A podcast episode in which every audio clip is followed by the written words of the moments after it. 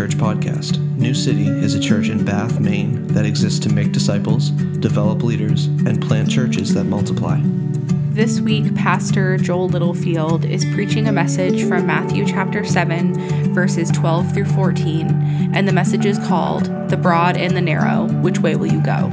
We hope you are blessed by the message today.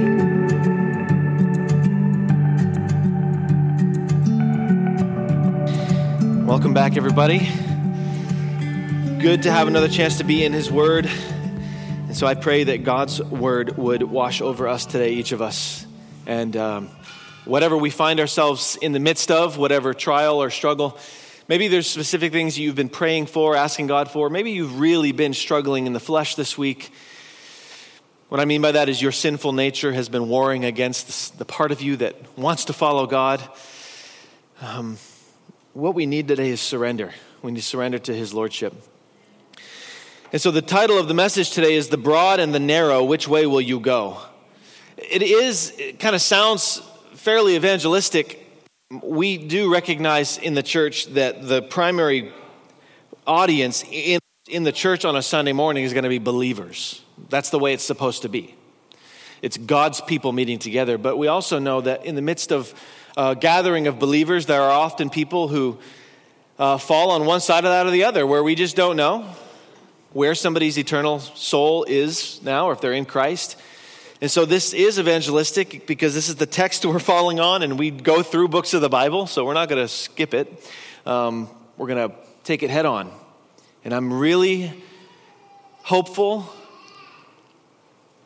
and asking the Lord that if there are people in our midst this morning that are not following Jesus, and you determine by God's grace, God points out that you are on the wrong road, that by His mercy and grace, you would choose Christ today and begin to follow Him for the rest of your life.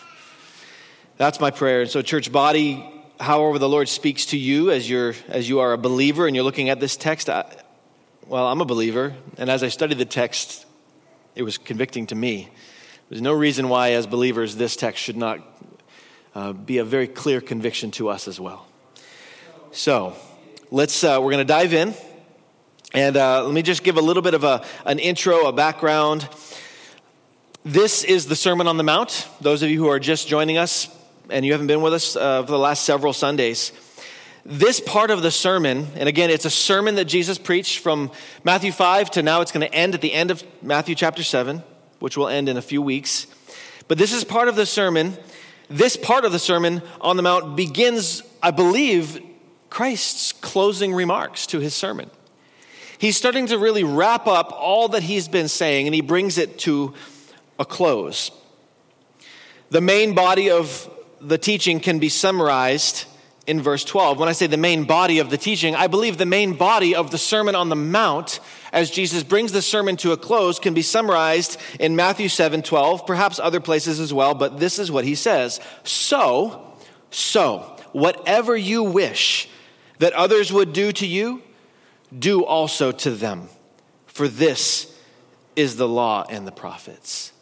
He summarizes with a, with a statement that could summarize all that he's just taught us the Beatitudes, how to treat others, how we judge others, how we see others with the log in our eye or the speck in other people's eyes, adultery and murder and hate, these things that he's addressed. All of these things can be wrapped up in this. Who knows what this is called? Anybody know what this is called? So, whatever you wish that others would do to you, do also to them. What is that called? It's the golden rule. Everybody knows this, even some outside of the church, many outside of the church. A lot of secular societies and peoples and even organizations will take upon them this rule. It's the golden rule, this overarching principle of treating others how you yourself would desire to be treated. And it's not new to the teachings of Jesus. In fact, even before Jesus came on the scene, this teaching was prevalent. It's not even isolated only to, to Christianity. Others also adopt this sort of principle.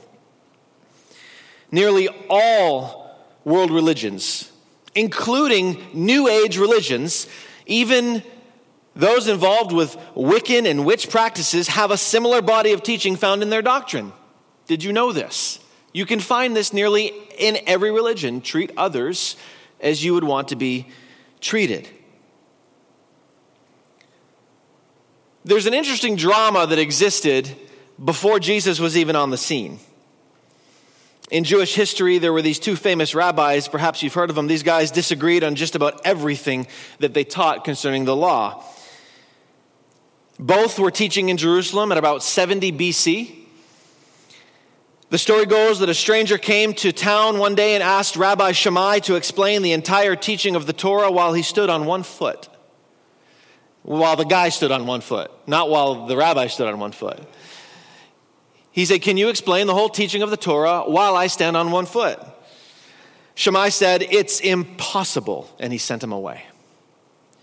The guy goes to Rabbi Hillel with the same question, and Rabbi Hillel famously said these words before Jesus was ever here That which is hateful to you, do not do to your fellow. That is the whole Torah. The rest is commentary. Now go and learn. Before Jesus ever taught this, these men were te- looking at the Torah, the law, and Rabbi Hillel rightly summarized it similarly to how Jesus does. Hillel was saying that when you condense the law of God down to its most basic essence, when you condense scripture down to its most basic essence, that is what you get. Do not do to others what you would hate them doing to, to you. Now, that was what Hillel said. Jesus what you'll notice says it in the positive form. So, whatever you wish that others would do to you, do also to them. So you can see it in the, the negative. Don't do to others what you wouldn't want them to do, or do to others what you would want them to do to you. And that's the form that Jesus just shared it. Leviticus 19:18 says, "You shall not take vengeance or bear a, grude, a, a grudge against the sons of your own people, but you shall love your neighbor as yourself." I am the Lord. It's the Levitical law. So, as we've studied the Sermon on the Mount, we're finding that it really does matter to Jesus how we treat other people. Don't you guys see that? You see that, right? It matters how we treat other people, what we say to other people, how we love them, or if we hate them. That, that matters deeply to Christ.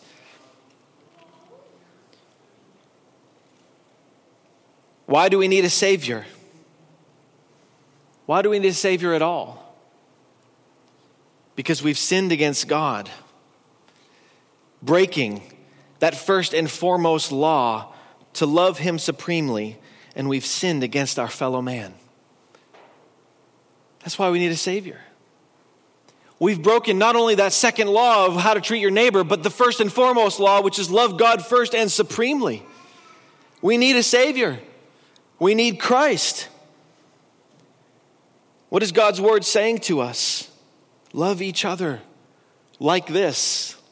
Love each other the way Jesus wants us to love each other. That's the law. It's all summarized there.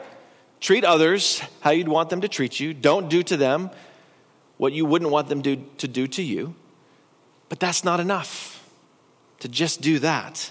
We need a Savior because we've also broken that first law, that first commandment of putting God first. It's also the prophets. He summarized it that it is the law and the prophets. Essentially, this is the summation of it all. Love, love others. Spurgeon said, Oh, that all men acted on it, and there would be no slavery, no war, no swearing, no striking, no lying, no robbing, but all would be justice and love. What a kingdom is this which has such a law? If we would just obey that law. Is there anybody who doesn't see this golden rule as good? You'd be surprised. Some may not see this as good. There's a quote from an article. It's very interesting, so I thought I would, I would share it with you. It's from 2022 from Harvard Business Review. It's, the quote says, It's time to adopt a new golden rule treat others as they would like to be treated. It's a small change, but one that can make a huge difference. All it takes is to put this new mindset into practice is understanding, curiosity, and compromise. It's the new golden rule. Treat others as they would like to be treated. You guys you get the difference, right? Please remember that we are in a battle. Not against flesh and blood, but against darkness and evil principalities. And what has Satan been doing from the very beginning? He has challenged, distorted, questioned, and lied about the truth of God to humanity. This is his MO. It's what he does. He's a liar and a deceiver. So, whether it's Harvard who's lying to you, some business ma- magazine, some friend, or any other world religion presenting itself as light and truth, remember one thing truth is not relative. Truth, or excuse me, truth is not subjective. It is also not relative. Truth itself is an objective thing that cannot be changed. And so when Harvard Business comes along and says we need a new golden rule, treat others as they'd like to be treated, you can reject it. And you must.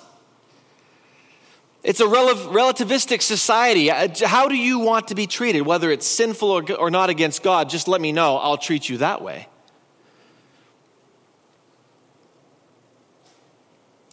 Later in Matthew, Jesus teaches this similar principle again, Matthew 22, 36 to 40. Somebody comes to Jesus, teacher, which is the greatest commandment in the law? Asks him, what is the greatest commandment in all of the law? Jesus says in verse 37, he said to them, You shall love the Lord your God with all your heart, with all your soul, all your mind. This is the great and first commandment. And a second is like it You shall love your neighbor as yourself. On these two commandments depend all the law and the prophets. This is the perfect standard. A law of love for others that is guided and directed by a supreme love for God. You can't get that out of order. If you say, Well, I do a good job loving people, isn't that good enough? Do you love the Lord your God with all your heart, soul, mind, and strength? Because it's the second that images the first. The second is like the first. Love your neighbor how? With God's love. Without God's love, you cannot love your neighbor the way he wants you to. Do you love the Lord your God with all your heart, soul, mind, and strength? This is what Scripture teaches us in summary. But how can one come to love God supremely and love others not as they deserve or as they desire, but as righteousness and truth requires us? How can somebody come to that place of really living out this golden rule? Love others, do to others as you'd want them to do to you. How do you do that in a way that ultimately gives glory to God? Where you, in, with your life, you give glory to God. And there's only one way, and that is through Jesus Christ. That's the point that Jesus begins to make as he unfolds this final piece of his sermon. So Jesus takes the next four sections of Matthew 7 in his sermon to explain that this life of love for others and for God is not equally embraced by all. This life, this golden rule, though some claim to obey it and live it out, not all embrace it equally or the same way. There are some who are on the right path and some who are on, who are not. That's verse 13 to 14. There are those who want to believe want you to believe that they're on the path but they're not, so they deceive with words that sound like those who are the true believers. That's verses 15 to 20, the wolves in sheep's clothing. There are those who are self-deceived and they think they are on the path by their many great works. Those are the ones that go to him and he says, "Depart from me, I never knew you." And there are those finally, there's this question, what is wise and good? For those who hear God's word. What should they do with God's word when they hear it? And that's the one whose house is built on the sand or on the rock. So you can see these next four sections really sum up this life of love, this true gospel inspired life of loving others the way Christ loves you. And there's only one way onto that lifestyle or into that road. There's only one way. So Jesus tells us it's through Him. All of these sections come with a strong warning attached. Number one, the way is easy that leads to destruction. In the second section, every tree that does not bear good fruit is cut down and thrown into the fire. The third section, and then I will declare to them, I never knew you, depart from me, you workers of lawlessness. And then finally, the rain fell and the floods came and the winds blew and beat against the house and it fell and great was its fall. Every example Every example comes with destruction as a warning destruction and death and hardship, ultimate hardship, ultimate difficulty, to a degree that no human being can bear. Judgment is what it's talking about. Today, we're just focusing on that first section. I thought I could get to, but I can't. I tried. We're only going to cover that first section. So we just got three verses today to cover. The golden rule is the rule and way of Jesus the King. Remember that. Well, that's the golden rule. It's not a made up man's thing, it's God's thing. It's Christ's rule, it's His way, it's the way of Jesus the King. Those who walk in this way have a specific way of entry. There's a specific door, there's a way to get in to that way. And here we're talking about the doctrine of the exclusivity of Jesus Christ. There is a doctrine that is such in Scripture that needs to be embraced. It is only through Jesus, there's no other way. And that is exclusive. Only those who follow Jesus get in. Only those who follow Jesus are forgiven. Only those who follow Jesus will not be judged by the Father because Christ took that judgment upon himself. It's only through Jesus. This way of love and treating others as they want them to treat you is not to heaven. That in itself is not the way to heaven. That's often the confusion. But, but I already love people. I already do good. See, that's not enough. The, the, the gate, the road, the way into that gate, that's what matters. Have you entered by the narrow gate? So he presents two gates and two ways in this section that we're looking at. Two gates, two pathways, wide and narrow. Notice some important details about the two ways. Gate number one glance down at your Bibles and look and see. These are the things that we notice a wide entry point, easy going, and many people on gate number one. Gate number two, narrow entry point, hard and difficult path, few who find it and enter in. Clear distinctions between the two ways. So I want to just observe a few things about each one. What's the more attractive point of entry at first glance? To your flesh, to your mind, to you as a human being, what's the more attractive if you were to come across two gates exactly as described? Which way would you likely choose? The wide gate allows one to enter in without shedding a single weight or want from their person. It's wide enough for you and everything that you have with you. You wouldn't have to sacrifice anything. Whatever sins a person holds on to can be carried without hindrance onto the broad road through that gate.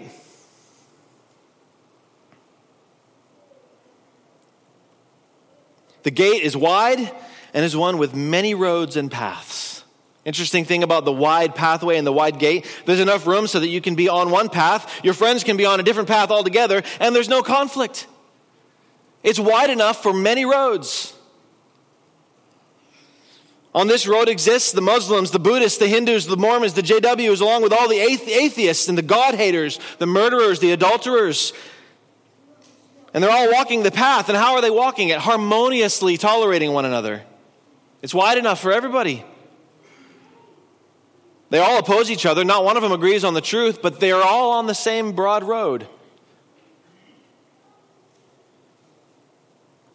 No one gets in each other's way. All are happy on the broad and easy way. It's easy. He says that it's easy. Not because those on this road don't have problems or struggles. That's not what it means by the easy way and the broad road. Not that you don't have common human struggles. So please don't hear me wrong. If I say to you, you need to be on the road with difficulty, you might say, well, I already have difficulty it gets more difficult. It gets way more difficult. And the ease that Jesus is warning or telling us about, it's not saying it's easy on this road because you don't have the struggles of life. But on the road that is wide and broad, there is no need for repentance of sin. On this road, you carry the common burdens of a fallen world like everybody else does, and you keep your sin as well. You keep your sin and you keep all the guilt and the shame, you keep all of it. No repentance, no rules, no accountability. That's easy. All the pleasures and gratifications one could want, and all in the company of the masses. Everybody around you cheering you on. This is fine. You're okay. We're all doing the same thing. We're all enjoying life together. On the broad road, there are many. As you approach this gate and road, those who enter by it are many. The crowd is there. You'll have great company there. On this road that is broad and wide, with a broad entry point, there's many people to join you. But with all this great company and ease and pleasure, there's a major, major problem. You cannot see from the entry. You cannot see the destination from the entry. You cannot see where the road is leading. Otherwise, truly nobody would go. All you see is the broad road and the wide gate, and how everybody's there with you, and you can keep your sin. You don't have to shed anything, you can just go in. Jesus said, and I want you to just picture him as he's thinking about this, and he's that road leads to destruction. Which one? That one. The broad road, the wide road, the easy one, the one with all the people, the one with the masses of people. Now, this is a word in the original language that is not unclear. This word for destruction, it means to perish, to utterly destroy, or to be ruined. It is the misery of hell that Jesus is speaking of. To go that road is to go the road that ends in the misery of hell and destruction. Jesus, the Savior of the world, Jesus, the, the God man, the King, says that's the way that leads to destruction.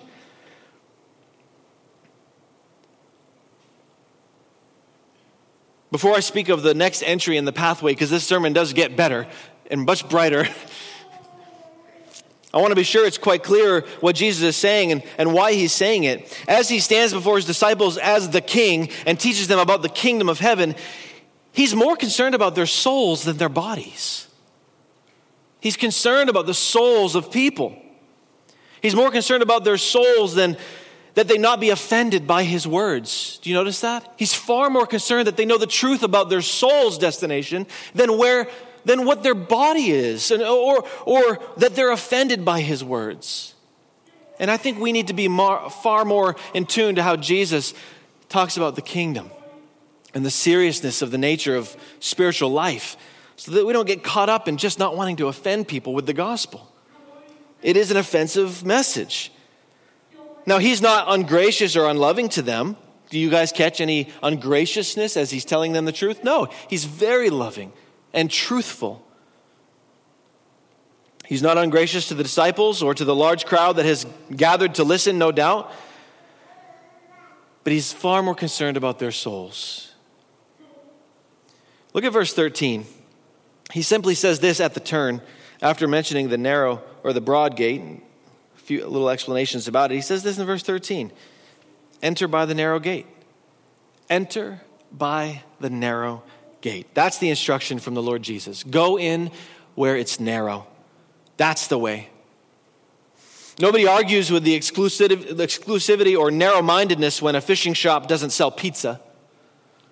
Nobody argues with exclusivity in these other examples when, when the sign at the park says the bathroom's that way and you're just like, uh uh-uh, uh I want more ways to the bathroom. No, it's just that way. Nobody argues with exclusivity when somebody says you may only bungee jump with a bungee cord. That's how you bungee jump. It's exclusivity, it's narrow mindedness. There's only one way to do this. We say it all the time. It's, it's everywhere in our world narrow mindedness, exclusivity. Exclusivity is not the problem. You guys know what the problem is? Narrow mindedness is not the problem. The problem is sin. Sin is the problem. It's the sin of humanity. It's the sin in your heart, in my heart. It's the sin, more specifically, in the heart of the one who will not go the narrow way.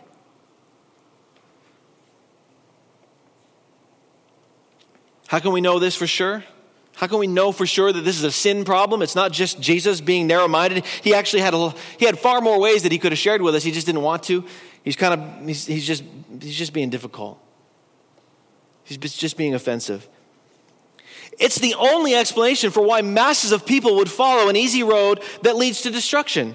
It's blindness characterizes lost sheep until Christ comes to a person with his word, shines light on the door, saying, Come this way, that way is destruction.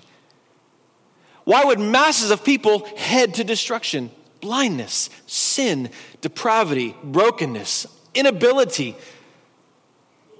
cannot save themselves, cannot see, need a miraculous intervention, need God's Spirit, need God to save them. He is so kind here to point out the two ways. One way leads to life, one way, one way leads to destruction.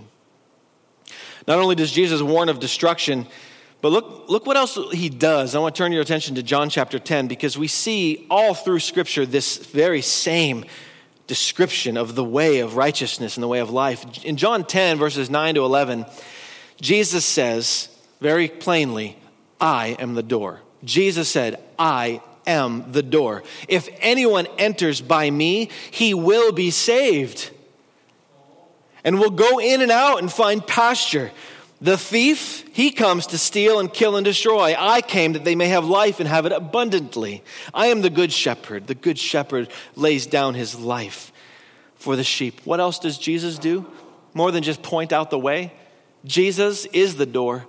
And Jesus is the shepherd, and Jesus lays his life down for the sheep. Jesus dies, suffers, lays his life down as a sacrifice so that those lost sheep can get on the right way, can be on his path. Jesus is a good shepherd. He does not abuse the sheep, he does not hurt the sheep. He lays his life down for the sheep. So as you stand at that entry point, or you stand, you look at the gate, and you say that, well, the gate is narrow, but yeah, but the gate is Jesus. And Jesus is good. And so we turn to that gate that Jesus shows us, and now we look, we begin to see that the gate is Christ. When he says, enter through the narrow gate, he's saying, enter through me. He is that gate. And there's something quite different about this gate compared to the broad entrance. First thing we see is narrowness. It's narrow, uncomfortable, inconvenient. There isn't all that room that the other gate had. When you enter through, you enter through Jesus, you must shed a few things. That is at the entry point of following Christ. But thankfully, you don't need the weight that you're carrying any longer when you're on that path. You don't need it. You don't need the sin. You don't need the guilt, the shame. The, you don't need any of that. Christ carries it. He takes it. He, de- he deals with it. He crucifies it. He buries it. It's gone. The weight that we want to take on the broad road, Jesus takes it from us at the entry point into that narrow path. The weight of guilt and shame, it's a weight of fear and dread. And you don't even have the ability to lift the burden from your back yourself. You can't even do that. So just think about that. At your point of salvation, my brothers and sisters, think about, well, you all remember the lifting of the burden that came off of your back. Maybe at some point you realized that maybe it was later after your conversion, you started reflecting on the grace of God. Wait a minute, I don't have that burden anymore. I'm free in Christ. I am free indeed. I have been set free by Jesus.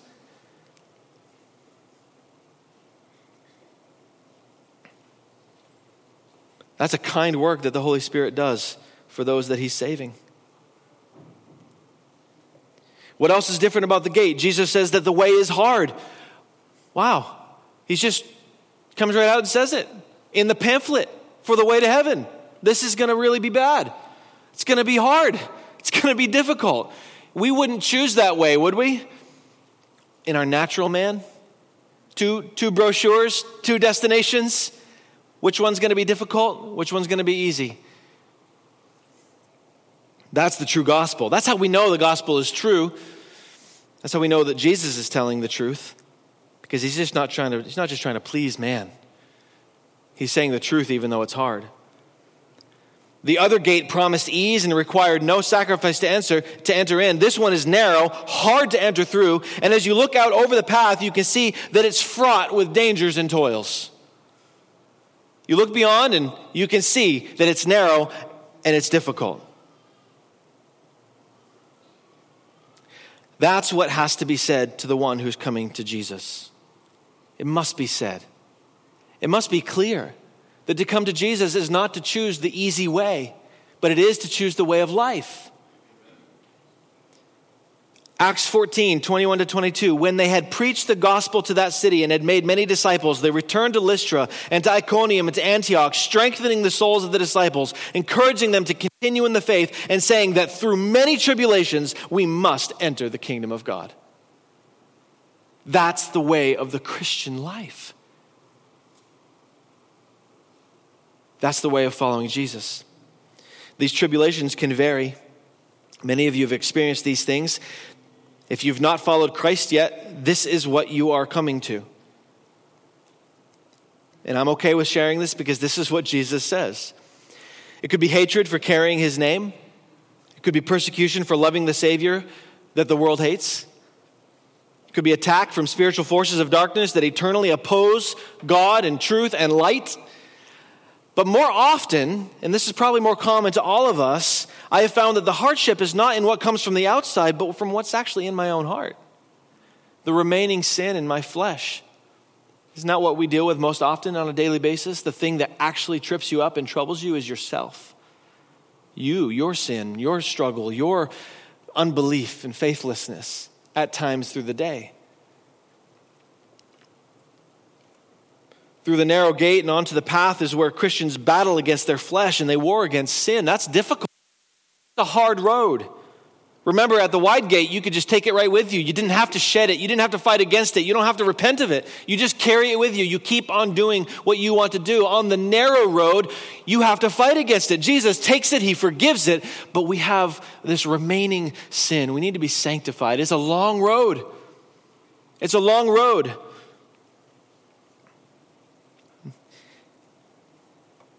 From within are all manner of evil, and only Jesus Christ and the blood of his cross can aid us in that fight. So Galatians 5:19 tells us what these works look like, with these things that remain in us. Now the works of the flesh, they are evident. Think about these things. Do you fight against these things, brothers and sisters? Sexual immorality, impurity, sensuality, idolatry, sorcery, enmity, strife, jealousy, fits of anger, dissensions, divisions, envy, drunkenness, orgies, and things like these, I warn you, as I warned you before, that those who do such things will not inherit the kingdom of God. And we go, well, I, well, I'm a Christian. Well, even Christians deal with the flesh. It should be evidence to you of, of your great need for Jesus every single day, dear brothers and sisters. You may be on the road to life, but isn't it difficult? Are you not entering in through much tribulation? Or have you let down your guard? Are you not battling? You need to battle. You need to keep fighting. It's still a difficult road. Let me just point out one final difference before addressing the destination which Jesus tells us. There are seemingly few who find this path, few who desire the narrow path, few who love it, few who take it.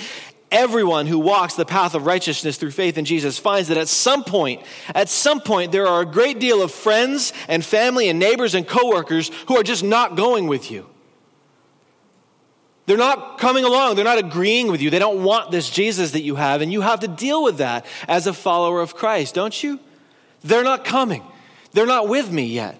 It's just me. How many of you have ever felt alone in your family, heritage and your history. I'm the only Christian ever in three generations, or whatever it is that your story is. Or maybe you're at your work and there's 5,000 employees and you're one of 20 Christians. You ever feel alone? That's the road of life. Jesus said, This is what it's going to look like. Take comfort, brothers and sisters. This is still the road of life, but he is telling us there's few that seem to find it. Brothers, it's comparatively a path that few take. And comparatively, as we look around and we just see what life looks like, not many people are running after Jesus.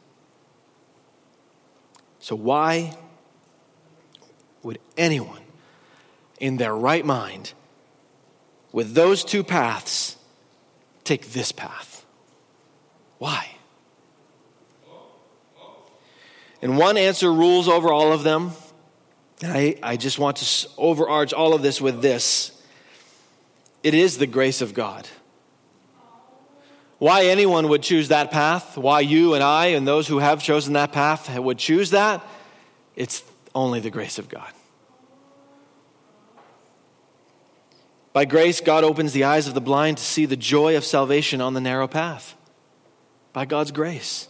By grace, sinners can shed their burden of shame and guilt and walk onto the difficult path fully alive and free on the difficult path because of God's grace. By grace, we get Jesus, who took also himself a lonely and difficult path of obedience, obedience to the point of death. He himself rejected by many, forsaken by the Father, beaten and bloodied and hanged on a cross to open up for sinners the one and only way to eternal life. By his grace, it's through Jesus. He simply presents two paths there's no arguments here. One leads to life, the other leads to destruction.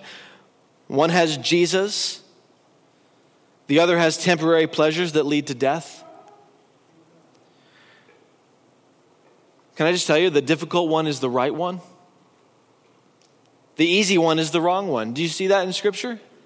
Do you see it plainly for us?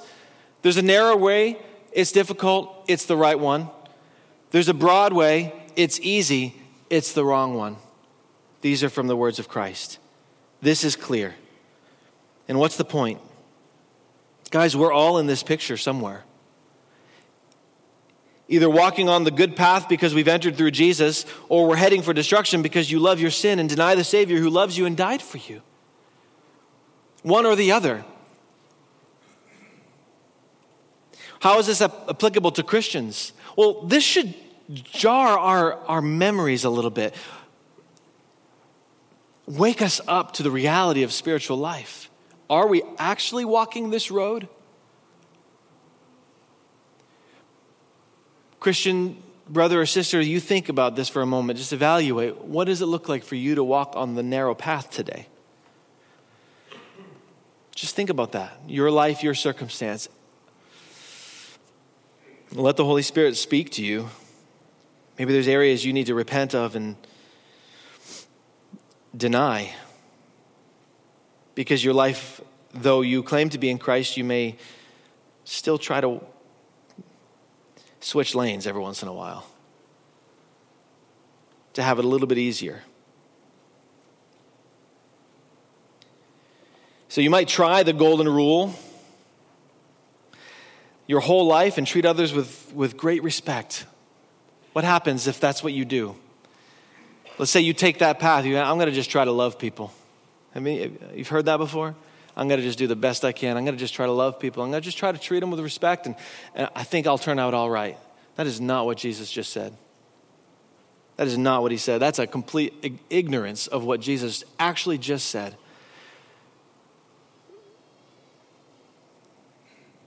Unless your righteousness exceeds that of the scribes and the Pharisees, you will not enter the kingdom of heaven. You remember when he said that? in the Sermon on the Mount, unless your righteousness exceeds that of the scribes and the Pharisees. And he was pointing them to the most outwardly righteous people represented in Jerusalem that day. You have to do more obedience, more sacrifice. If you plan on having your own righteousness that gets you into heaven, you need to do better than these guys. What were they thinking? We can't do that, Jesus. That's the whole point. You can't just live a life of righteousness, accumulate for yourself all this love and respect for other people, and expect to get in.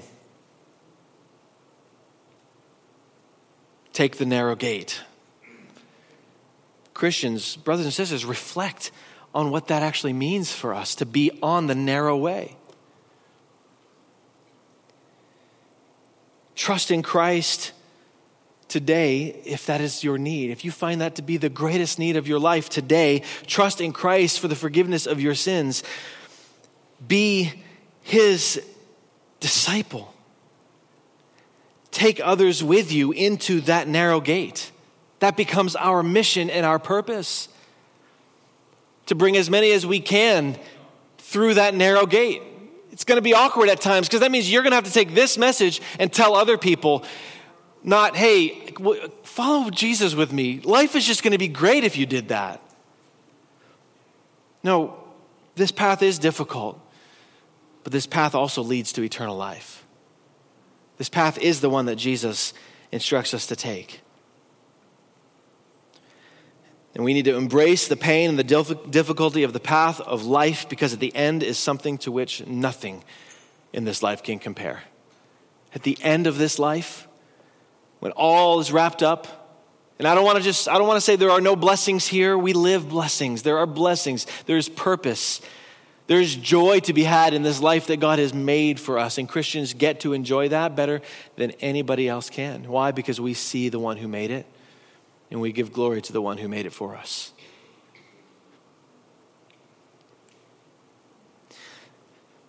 Some of you might be familiar with the book called Pilgrim's Progress.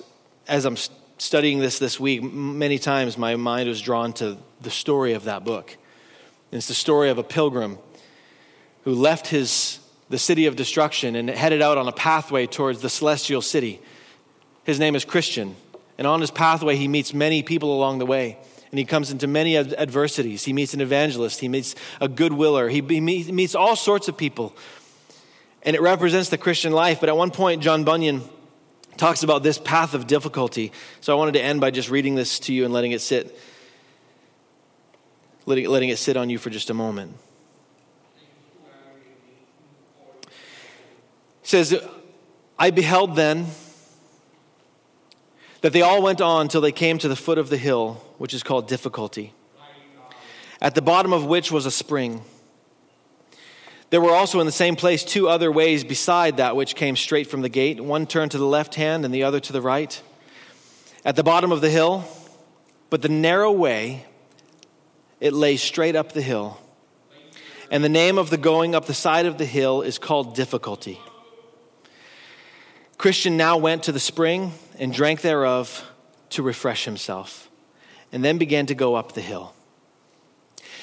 The hill represents your life, brothers and sisters. The way up the path is difficult. There are other pathways, that you'll find in this book, there are other pathways that lead to destruction. Christian stood at the bottom of this hill and he took the difficult path. There were gates to the left and to the right but the narrow way led straight up the hill.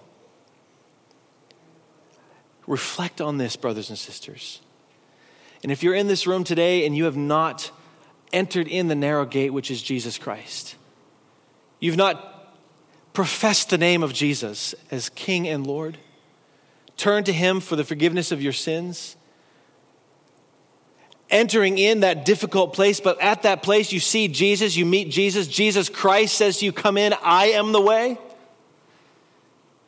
I am the way, the truth, and the life. And through me, you get to the Father. The road is going to be difficult, it's going to be hard. Not everybody's going to go with you, but I am with you.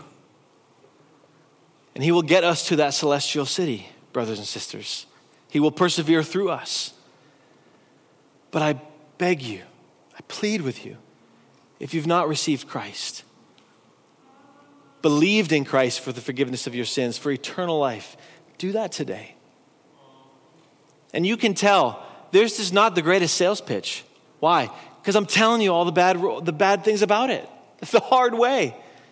But the end, at the end, is eternal life. And is granted to you now in this life. And you can have the hope of all of that and carry it with you on that difficult road. If you guys would pray with me as we close, Isaac's going to come up and lead communion. There's a time to respond. We're going to reflect on the cross and the death of our Lord Jesus. Let this be something that you continue to reflect in, respond to the Lord, how He's calling you to respond. Is He drawing you to Himself? Is He calling you to be saved today? to trust in Him for the first time? Is He calling you to a decision, brothers and sisters? A decision to not try to embrace an easy life, but to continue to live a life of sacrifice for the sake of Christ? What is He calling you to today? And respond as the Lord, as the Lord calls you.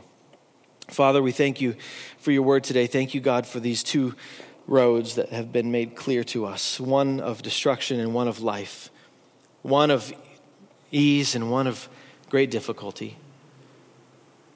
But what can compare to knowing you, Lord? What can, what can compare to eternal life, forgiveness, righteousness given to sinners who do not deserve it?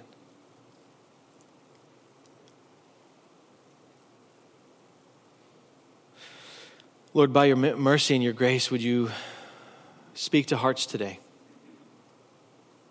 Speak to that one or the few that have resisted and rejected and turned away.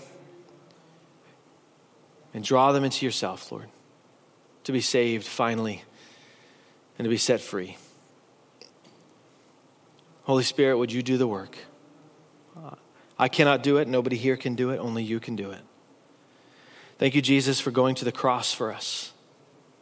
Thank you for taking the difficult road and being the example for us of surrender and obedience to the point of death. And though you're calling, and you're calling us to all of us die to ourselves daily, to pick up our crosses and to follow you. May some enter in today.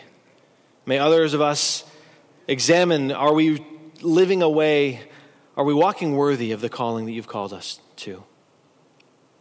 Help us, Lord. Break us, Lord. Break us of our pride. Open blind eyes to see. Thank you, Jesus, for being the door, for being the shepherd, for being the gate, for laying your life down for the sheep. We thank you, Lord for your salvation. Pray you would get the glory for whatever you do in this place today as we respond, Lord. We look to you now. We pray in Jesus' name.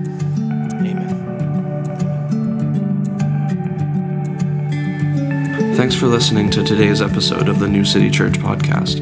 For more content from New City Church, check us out on any of the major podcasting platforms or if you want to find our gathering times, location, or any other information about New City, check out our website at www.bathnewcity.church. We hope to have you join us next episode.